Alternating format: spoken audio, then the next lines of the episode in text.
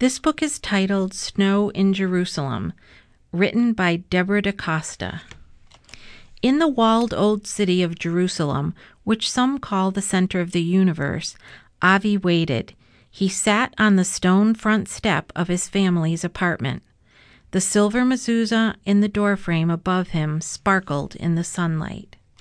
Then he saw her, the small, plump cat with long white fur. Shalom, hello, my little cat, he said softly. I have some warm chicken for you. The cat purred as she ate. Then she rubbed against Avi's legs. Avi, my love, are you feeding that cat again? his mother teased from the kitchen window. We'll never get rid of it now. But Avi loved this fluffy white cat. There is no other cat like you in all of Jerusalem, Avi whispered. You are a miracle, a gift from Hashem, the Holy One. The cat gazed at Avi with big eyes as clear and blue as the sea. Mew, she said. Then she padded hastily down the wind chilled street. Avi watched, wondering where she was going. Suddenly, he had an idea. Cat, Avi called. Next time I will follow you. The cat moved through the winding streets of the Jewish quarter. She ducked into shaded, cobbled alleyways and pranced through sunlit courtyards, fragrant with the sweet smell of rosemary. Soon she reached the hustle and bustle of the Muslim quarter. Here the narrow streets were filled with shiny brass pots, colorful plates, and tapestries the color of fire. Hamudi waited outside his family's small restaurant as the cat headed towards him. Ah, there you are, little white one. Iziak, how are you? Hamudi said gently. He put down a plate of lamb and a bowl of water. The cat purred as she ate and drank. Then she rubbed against Hamudi's legs. Hamudi, my darling, are you feeding that cat again? his mother teased from the open doorway. It will never leave us now. But Hamudi loved the silky white cat. There is no other cat like you in all of Jerusalem, he whispered. I know you must be a miracle, a gift from Allah. Meow, the cat said. Then she padded off through the crowded streets. Hamoudi watched, wondering where she was going. Suddenly he had an idea. Cat, he called, next time I will follow you. But the next time did not come. In the Jewish quarter, Avi waited for many days. The cat was nowhere to be seen. There were many other cats, skinny cats with wild, hopeless eyes. They darted in and out of alleys and climbed on garbage bags, but not one of them was the beautiful white cat. Avi worried. And in the Muslim quarter, Hamudi waited too. Each day he prepared the cat's favorite dish of lamb leftovers, but there was no sign of her. There were many other cats, big ones and small ones. All had bony ribs and patchy fur. Not one of them was the beautiful white cat. Hamudi worried. It was many weeks later that the white cat appeared on Avi's doorstep. What happened to you, cat? Avi cried. You look so skinny. And you look dirty, too. He ran into the kitchen. Then he rushed outside and put fish and a big bowl of water at the little cat's feet. She ate and drank heartily and purred, but this time, when the cat started on her way, Avi followed her. He chased her through the shaded alleys and carved archways of the Jewish quarter. He followed her all the way into the Muslim quarter. There, the cat padded right up to a small restaurant. As Avi watched in amazement, she jumped into the lap of a boy who fed her something from his hand. Avi frowned. That's my cat, he shouted. Is not, Hamudi yelled back. She's my cat. The cat jumped out of Hamudi's lap and began running down the street. Now see what you've done, Hamudi accused. Now see what you've done, Avi answered back. But just then something unusual happened.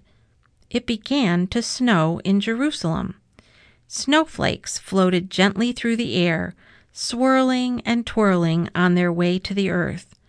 The cat stopped for a moment and sat in the feathery whiteness. She sniffed at the crisp, cold air. My cat's getting all wet, Hamudi said. You mean my cat is getting wet. She could freeze in this weather, Avi added. Hamudi remembered how thin and scraggly the cat had seemed when she was in his lap. We'd better help her then, he said firmly. The boys ran together, but the cat rounded the corner and disappeared into the streets of the Christian quarter. They tried to follow her paw tracks, but the spinning snow erased them faster than they could be found. Side by side, the two boys continued through the streets into the Armenian quarter, catching glimpses of white fur through gusts of snow. What if she is in a big hole somewhere, already half frozen? Hamudi asked. Then we will warm her with our coats, Avi said. But fear, like a dark cloud, began to follow them through the cold streets. Chatul, cat, Avi sobbed in Hebrew. Chatul, Chatul. Ota, cat, Hamudi cried out in Arabic. Ota, Ota, and please excuse my pronunciation. The boys searched through street after street. Finally, they heard a faint sound like the muffled whine of the wind. They stopped and stepped closer to a darkened alley. Hearing the sound again, Avi and Hamudi began to run, slipping and sliding on the snow covered street. The cries were coming from some bags and cardboard cartons. The boys pushed them aside until they came to one small box. Curled inside was the white cat.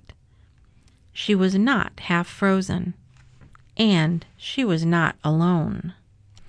It's a miracle, Avi said with a smile. She has kittens, four of them. Truly a miracle, Hamudi agreed, kneeling down to peer into the box. Avi laughed. No wonder the mama got so skinny. Hamudi nodded as he rubbed the fuzzy velvet tummy of one kitten. What will we do with all these cats? Avi asked. It's too dangerous for them to live outside in a box. They could freeze, or be killed by mean dogs or bad people. Hamudi thought about all the stray cats of Jerusalem with bony ribs and patchy fur. We cannot just let them live on the streets. Then we must take them home, Avi told him. Yes, said Hamudi, there's plenty of room at my house for five cats. Oh, no, no, Avi said quickly. I saw the mother first, so I get to take them home. Hamudi scowled. Silence crackled in the air between them. Then Hamudi said sharply, How do I know you saw the mother cat first? You can't prove it. Neither can you, Avi snapped back. Leaving her kittens, the cat padded over to the spot where the boys stood arguing. She began to purr loudly and rub against the legs of each boy. Her tracks made a figure eight around them in the snow. Avi bit his lip and looked away. She does not want us to fight, he said slowly. Hamudi stared down at his feet. She wants peace. Then we will share, Avi said. Hamudi smiled. So the boys rummaged through the bags and cartons until they found two boxes that were just the right size. They put two kittens in each box. Who will get the mother cat? Avi asked. Hmm, I think she wants us to share her too, Hamudi said with a grin. Yes, Avi agreed. She can travel back and forth between us the way she did before. Then the two boys headed back to their homes in the old city of Jerusalem, the place some call the center of the universe. With great care, each boy carried two kittens in a small box. They were followed proudly by a blue eyed white cat they named Snow. And this concludes the book Snow in Jerusalem.